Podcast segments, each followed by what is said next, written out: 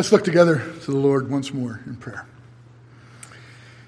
Father in heaven, as we continue in worship now, we come to pick up your word, and we pray, Lord, that you would uh, use it to draw the worship of our hearts out of us. That, Lord, by applying your word, we to us, we, Lord, would be in fresh awe of you and the character of the extraordinary love which you have shown to us through the Lord Jesus Christ. Lord, we pray that you would not leave us to ourselves this morning, but that you would come and minister to us out of your word. For we ask it in Jesus' name. Amen. The famous uh, general, General Burnsides, when just a lowly lieutenant in uh, the Army of the United States, fell hopelessly in love with uh, a young woman from Kentucky. And she was so charming, biographers tell us, that the young officer was dazzled by her personal beauty and accomplishments, charmed by her affability, and bewitched by her fascinations. I think he was lovesick. I think we can, we can pretty much say that. He asked her hand in marriage. Uh, he could hardly wait, and it was granted, and the license was acquired, and the dress was bought, and the wedding day arrived. The handsome lieutenant stood before the minister with his beautiful and fetching bride. when Burnsides was asked, would he take her to be his lawfully wedded wife, he gave a loud and emphatic yes. The minister turned to the blushing bride and asked the question of her Do you take this man to be your lawfully wedded husband? And there was an awkward pause. And then from beneath her veil, she said softly, No. And that was the end of the wedding day. And you can imagine all that followed. But in the end, uh, the broken-hearted Burnsides abandoned uh, all hope that he could ever marry this belle from Kentucky, but he recovered from the experience rather quickly. Uh, he was young, and there were other women around, and uh, so he recovered quickly, and so did she. A few years later, another handsome young man, a lawyer from Ohio, proposed to the same woman, and again she accepted. And the wedding day came, and as was the custom of the time, the lawyer picked her, her up in his carriage to take her to the church. And as the horses trotted along, the lawyer peeled back his jacket like this and revealed a revolver sitting in a holster on his chest. And he looked over to the young bride with a smile and said, you will either leave the church today, my wife, or a corpse. the wedding went off without a hitch. There were no uh, awkward pauses at all. And the two, believe it or not, lived together happily ever after. Um, they had a loving relationship uh, that lasted their whole life long. Um, all that is to say this that love is a strange thing. Um, to be either loved by or to be in love with someone is a grand experience, but it can also be an odd one, too, or a difficult one. But surely the grandest and most satisfying experience in a loving relationship is when it's the sort of love that runs soul deep, if we can put it that way. Soul deep. We often call those that we love with this sort of profound connection our soul mates. And when soul mates meet and marry, it often forms the strongest and most extraordinary bonds. Providentially, the Christian is directed by Scripture to search for just such a partner from the beginning, such a partner in marriage, by requiring that believers marry believers. And when two hearts are first joined together to Christ, they're on good ground for every other sort of union. But the sort of love that arises from people being joined in this soul deep connection isn't just reserved to couples. Uh, because being a soulmate with someone may transcend those sorts of things. Such a relationship may indeed have a romantic element to it. There may be a romantic aspect that ends up in marriage. And it's truly wonderful when a man and a woman come together and have that sort of deep, profound love for each other. But this sort of love, this sort of soul linked affection, isn't limited to romantic connections. It seems that David and Jonathan were soulmates in this sense. When Jonathan fell in battle with his father Saul, we read that David said in 2 Samuel chapter 1 and verse 25, how the mighty have fallen in the midst of the battle. Jonathan was slain in your high places. I am distressed for you, my brother Jonathan. You have been very pleasant to me. Your love to me was wonderful, surpassing the love of women. How the mighty have fallen, and the weapons of war perished. And despite the perverted efforts to make this out to be an expression of some sort of illicit relationship, it's clear that David is referring here to something deep in the heart and that tied them together as brothers in their love for and their service to the Lord. And to try and limit this heartfelt expression of David to a perverse passion of some sort is to, is, is to demonstrate a shallowness of mind and understanding that misses the point altogether that David is making here, even in the context.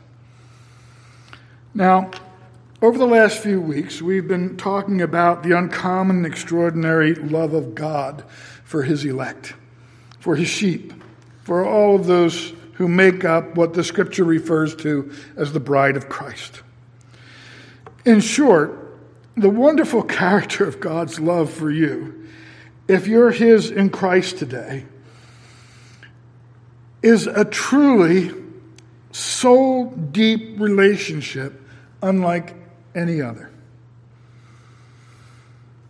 Now, some of you who may be hearing me this morning may not know yet that you are Christ and that He does love you. But if his eye is on you, if he loves you in the person of his son, if God loves you in Jesus Christ, then he will draw you with gentle cords and with what are called the bands of love. He will take the yoke of sin and death and judgment from around your neck and stoop and feed you. In fact, this may even be the day, this might be the day when you discover by grace that the love of God is resting on you, calling you, drawing you out of the cold darkness of unbelief into the joy of His love, so that you may proclaim the praises of Him who's called you out of darkness and into His marvelous light. This may be that day for you if you, you don't know that love yet. If He loves you, that love will find you. Now, there are four qualities to this extraordinary love of God that we want to consider, and I hope and pray that those of you who know His love, that you're going to be able to rejoice in these things. And that any of you who have not yet known it will see what a precious thing it is to know it and to have this love, and that you'll seek it through Jesus Christ even now. This is such a precious thing, such a valuable thing, such a wonderful thing that we would urge you with all our hearts to seek to know this love. We're only taking one of the four qualities this morning so that we have time to think it through and savor it carefully. And the first quality we want to address is the fact that the love of God is free. It is free. Listen to the voice of God through his prophet Isaiah. This is Isaiah chapter 55, verses 1 through 3. And the Lord says, Ho, everyone who thirsts, come to the waters. And you who have no money, come. Come, buy and eat. Yes, come, buy wine and milk without money and without price. Why do you spend money for what is not bread, and your wages for what does not satisfy? Listen carefully to me and eat what is good, and let your soul delight itself in abundance. Incline your ear and come to me. Hear, and your soul shall live, and I will make an everlasting covenant with you, the sure mercies of David. Now, there's an expression that is beautiful, but not one that I think we can easily describe what is intended here by the sure mercies of David. Well, the sure mercies of David involve the gospel. The good news that God sent his only begotten Son into the world to die for our sins, and that after the Savior, Jesus Christ, offered himself on the cross, was dead and buried, he rose on the third day, promising eternal life to all who believe in him and his sacrifice on the cross. The, this encompasses the sure mercies of David. It's a term used to refer to the everlasting covenant of God's love that comes to you through the Lord Jesus Christ. As Matthew Henry says, these covenant mercies, that is, the forgiveness of sins and, and the washing away of guilt and the imputed righteousness of Christ and the hope of eternal life, these covenant mercies of his love are purchased by Christ. They are promised to you in Christ and dispensed by Christ at his will. And those are the sure mercies of David. That's what's promised to us in the gospel. It's the manifestation, God tells us, of his love for us. And it's a blessing that this love is so free to you and me because we have nothing with which to purchase it. It's too valuable to be bought by us, and we have no riches to begin with that are worthy of making the purchase. Let's talk first of all about the pricelessness of this love. You know, we speak of things being priceless, and what we mean by that is that they're so valuable that we can't fix a price to them. They're just beyond being able to say, this is what it's worth.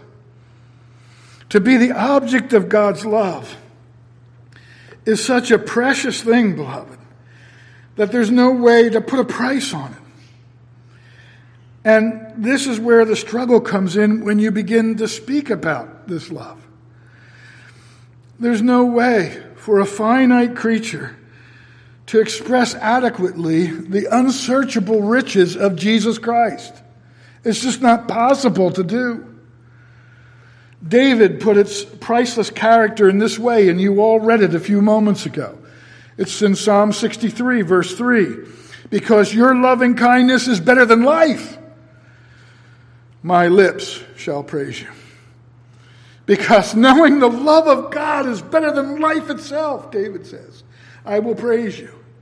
And he's expressing in that the fact that this is priceless, this relationship of love that we have from God.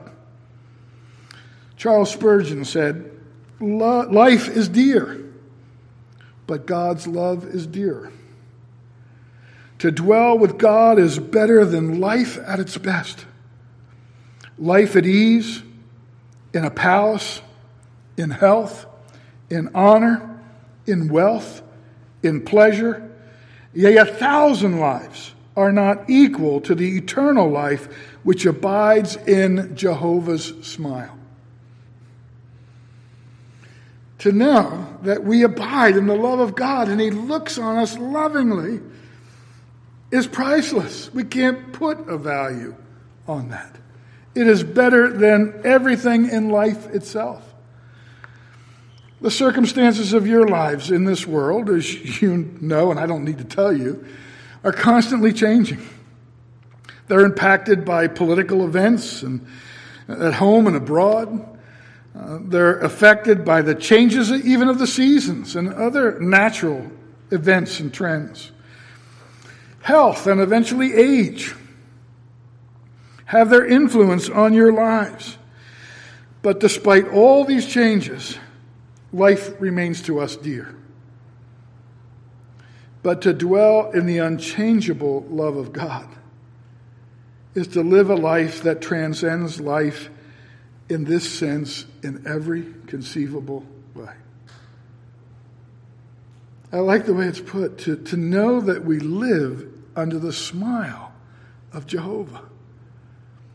That smile, which is the result of his love for us.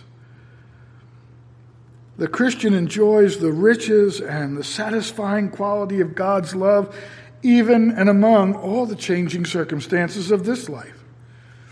The prophet Zephaniah said this in Zephaniah chapter 3, verse 17 The Lord your God in your midst, the mighty one, will save. He will rejoice over you with gladness. He will quiet you with his love. He will rejoice over you with singing. So here you are, you know, struggling in life with all the circumstances that, that change in life. And here's the mighty one loving you and showering his love upon you, and by that love, quieting you and bringing out a song of thanksgiving. And everyone who knows this love knows of its truly inestimable value. Lehman put it this way in his hymn could we with ink the ocean fill, and were the skies of parchment made, were every stalk on earth a quill, and every man a scribe by trade, to write the love of God above would drain the ocean dry, nor could the scroll contain the whole, though stretched from sky to sky. O love of God, how rich and pure! How measureless and strong. It shall forevermore endure the saints and angels' song. So it is priceless. But we happen to be penniless. And that's why it's a good thing it's free. Its cost as it pertains to us is out of reach as well because we have nothing to trade with. All our righteousnesses, God tells us, are in His sight as filthy rags. Hoping to trade for the affection of God by your works or by some sacrifice is infinitely more bizarre than trying to go into a jewelry store and buying a diamond with a lint in your pocket. Is there any hope of that? No, there's no hope of that at all. And we have nothing to trade with. We we have nothing we can give in exchange for this kind of love. Anything that you could offer is worthless to begin with. So it's not merely a matter of not having a sufficient vir- or not having sufficient virtue to purchase the love of God. You and I have no virtue to trade with to begin with. We possess nothing that can be offered. And that's why we rejoice in the good news that the love of God is free. Free to us by the grace of God. But to say that it's free, beloved, free to you and me, doesn't mean that it's yours without any cost. The love of God is not had cheaply. And it's a precious treasure to be prized by all who know it. There's no cost to you and me, beloved, because as a result of His great love for you, God made it possible for you to know this love and for you to love Him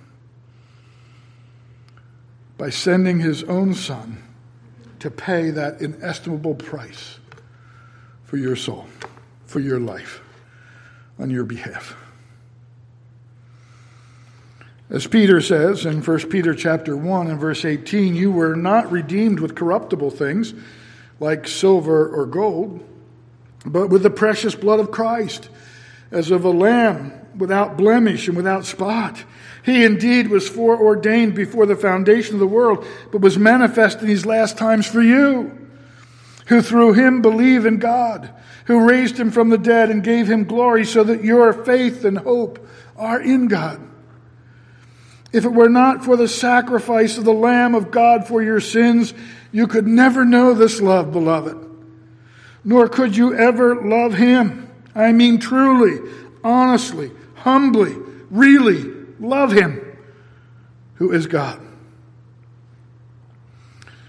There are those who, with a superstitious heart, believe that they have some sort of love for God and that God loves them. It's a shallow love. They believe that they love God and God loves them so long as they're worthy of that love. And, and that's what they look for, being worthy of it. So long as they woo his affections with chants and with ceremonies and with burning candles and good works and gifts. But those who are enchanted by such things know neither the true character of God's love nor the inherent selfishness and empty character of their own affections. Simply put, those who seek to buy God's love put too little value on the love of God, while at the same time they place too high a value on their own efforts. And by doing so, they substitute in their minds and hearts a weak and fragile and unstable relationship for the strong, enduring, stable, soulmate like love that comes from knowing the love of God through Jesus Christ by grace. They miss it. They don't have it. They don't have that, that attachment. They don't have the strength of that conviction. They don't have the strength of that love coming into their lives. But those who know that it's theirs by grace alone, by faith alone, through Christ alone, that they're in that love because God has chosen to love them, they are in a, a, a sense of soulmate like love that is strong and stable. As the prophet Ezekiel says, with their mouth, these superstitious folks show much love but their hearts pursue their own gain. Now, because Christ did love his sheep, and Mr. Bill Hart read to us this morning from that passage in John. It's so, so easy to miss those words, but they, they are emphatic. Having loved his own, he loved them to the end. After having said that, then we're taken to the foot washing. Having loved his own, he loved them to the end. That's the kind of love Christ showed. Because Christ did love his sheep and, and offered himself as a ransom, you, on whom this love shines, enjoy a type of soulmate love with the God who made you that is extraordinary. Your Savior said this in the Gospel of John, chapter 14, and verse 23. Jesus answered and said to him, If anyone loves me, he will keep my word, and my Father will love him, and we will come to him and make our home with him. Once you come to God in Christ, obeying the command of the gospel to believe in the Lord Jesus Christ for salvation by grace the love of the Father bursts over you like a soothing shower. It's yours in, with, and through Christ. And the more we know and understand that love, the more we long to be closer to Him, the one who loves us, and so refreshingly and tenaciously and forcefully shows that love to us. Have you ever been painfully separated from someone you love? um, and you're unable to reach them, you, you can't get to them. If that's ever happened and they have made the effort to get to you, you know what a wonderful thing it is, what a precious thing it is that they've made that difference and come to you. Well, in this case, you who are loved by God will find Him making up the distance. Jesus says here, We will come to you. We will come to you. As yet, you've not gone to be with Him. Hasn't happened yet. You're still in this world and struggling with the distractions and with the weaknesses of the flesh. But He has come to be with you and to stay, to make His home with you. Jesus says, This is what will happen if you love me. My love, and the Father will love you, and we will come and we'll make our home with you. Godet says, Here on earth, it is God who makes his abode with the believer. In heaven, it will be the believer who will make his abode with God.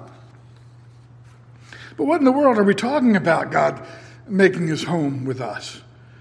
What's the nature of this loving relationship?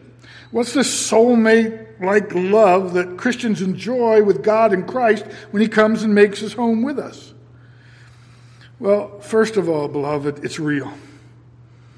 Very real. It's not imaginary. This is evident by the fact that its reality can be pressed on the believer even when he or she is not even thinking about it. Even when, due to circumstances, his or her mind may be far from thinking about the love of God at all.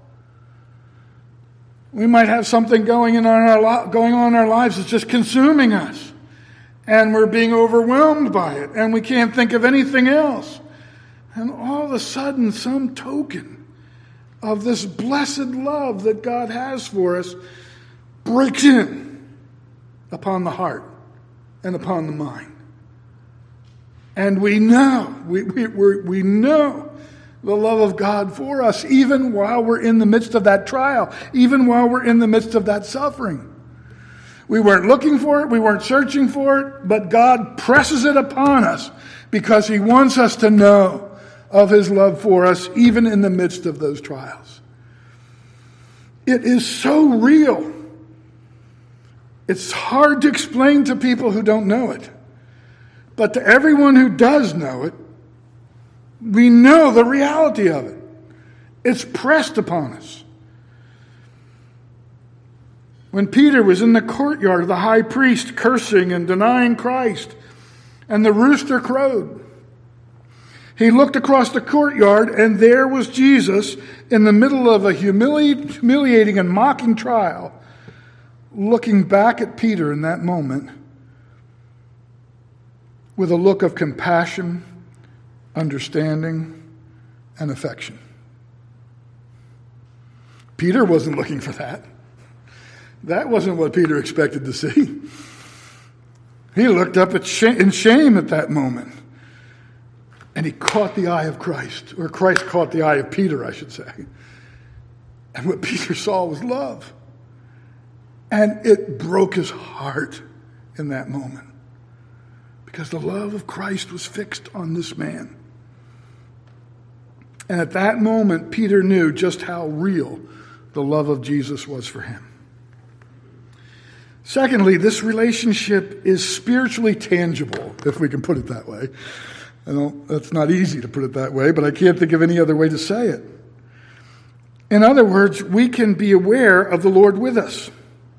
We can't see it physically. So the temptation is to say that it's just felt or felt, but the truth is that's not an adequate description. It's not just felt, it's more than a feeling. It's not something you can lay your hand on, but it's still tangible.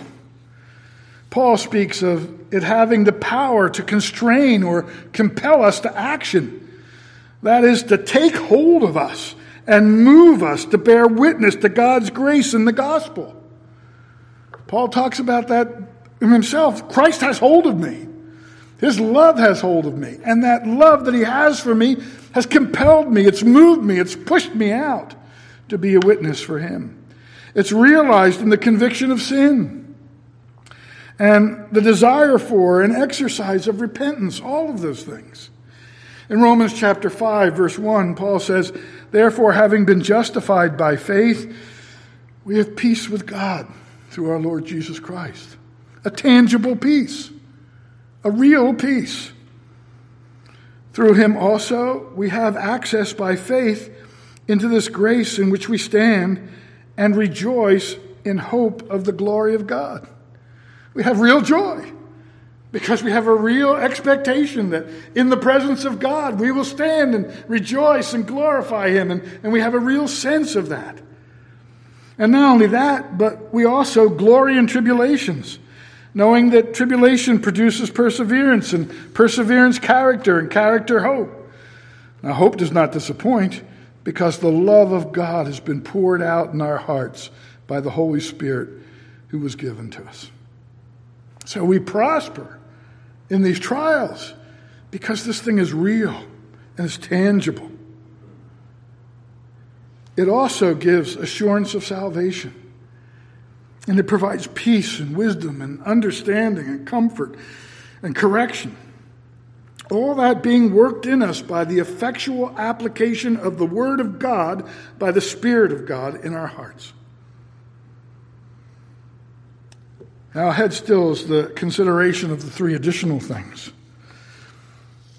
That this free love of God is also full.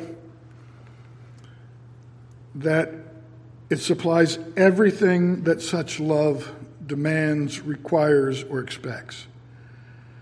That the love of God is effectual, it makes itself known even in the most difficult circumstances. And it is unfailing. Neither time nor circumstance will diminish it. But we'll pick up those next time, Lord willing. But I want to close this morning with this. And I think you know what comes next here. What is it like for you who have this kind of love to have such a precious thing in your possession?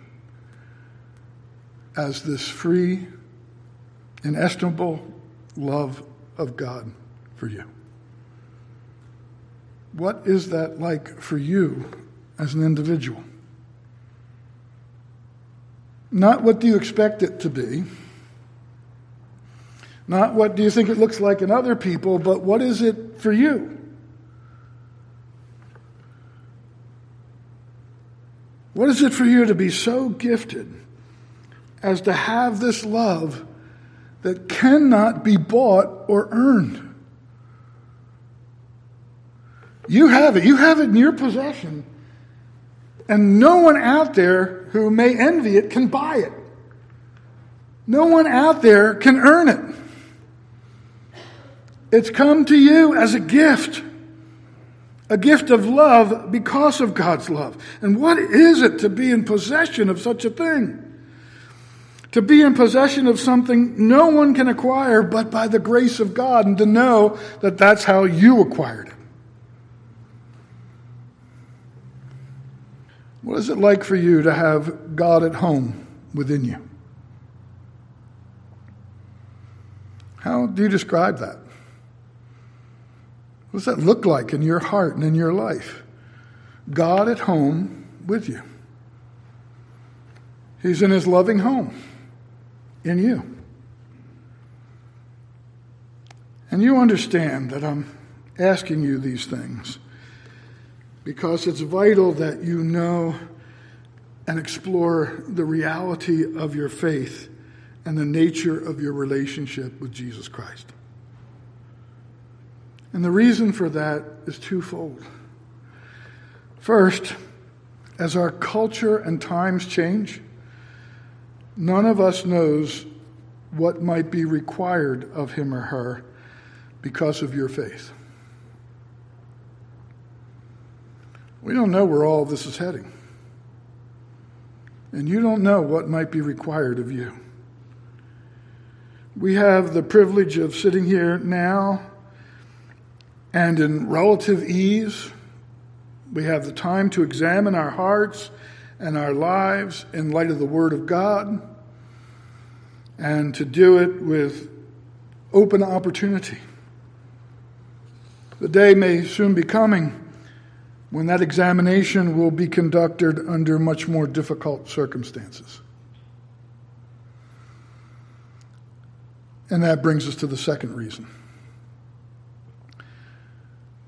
Because it is guaranteed that a closer and more trying examination is coming for every one of you who professes Christ. Because the day of our death in this world looms ahead of every one of us. For some, it may be years ahead. For others, hours, perhaps even minutes.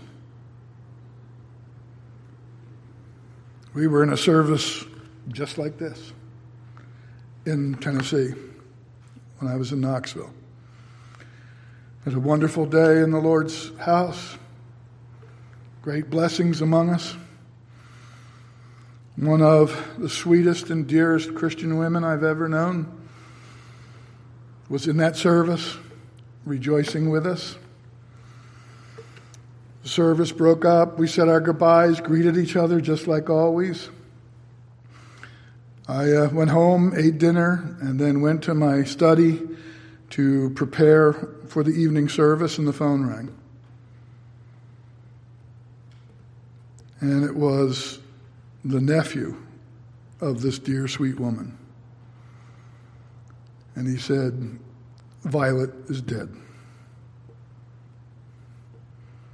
She went to lunch with him, like she did every Sunday, and she pulled out of the parking lot of the diner and was broadsided and immediately killed. No indication, no preparation. The Lord was ready to have her home with him. But it was stunning. And none of us knows when the Lord will call us home. It may be years, it may be hours. But now is the time to prepare. This is the moment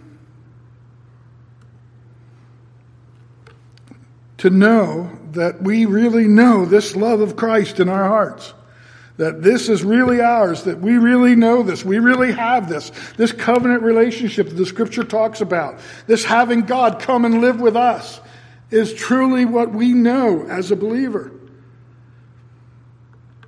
Now is the time to know that you abide in the love of God through Jesus Christ.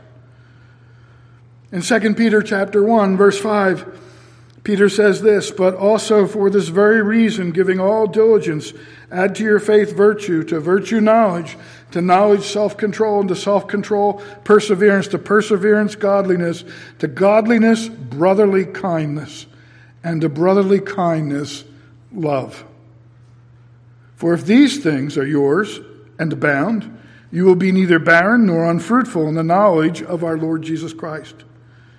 For he who lacks these things is short sighted, even to blindness, and has forgotten that he was cleansed from his old sins.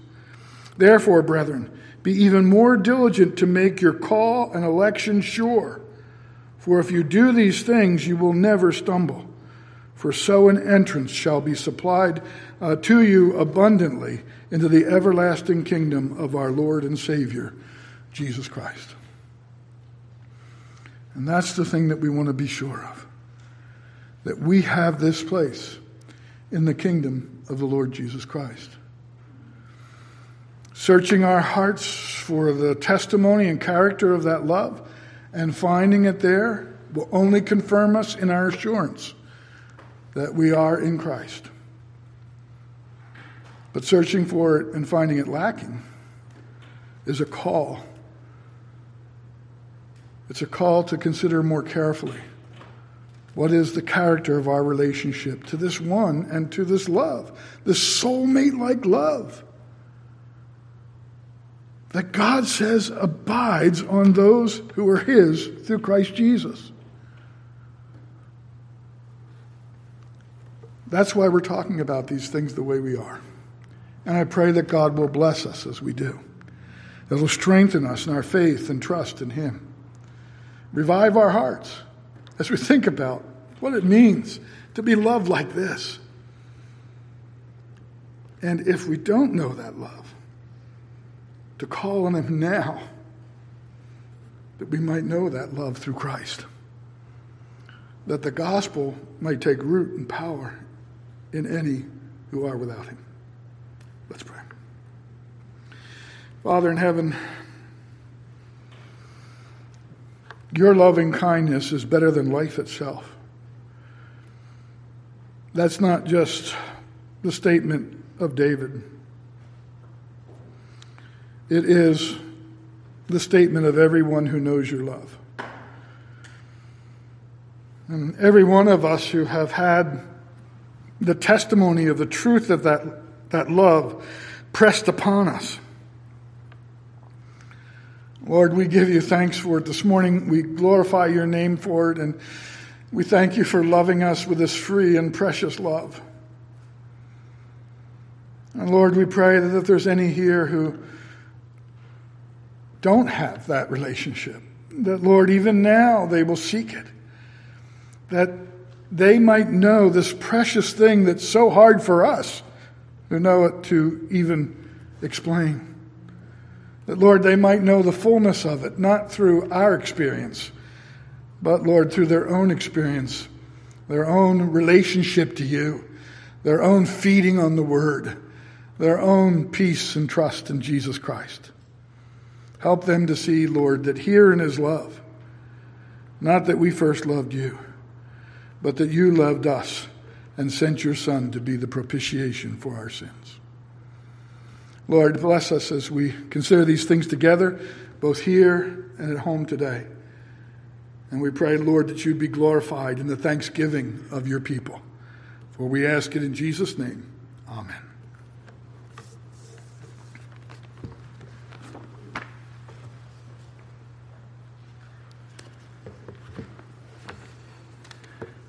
If you would stand one more time with me and open your hymnals to hymn 535.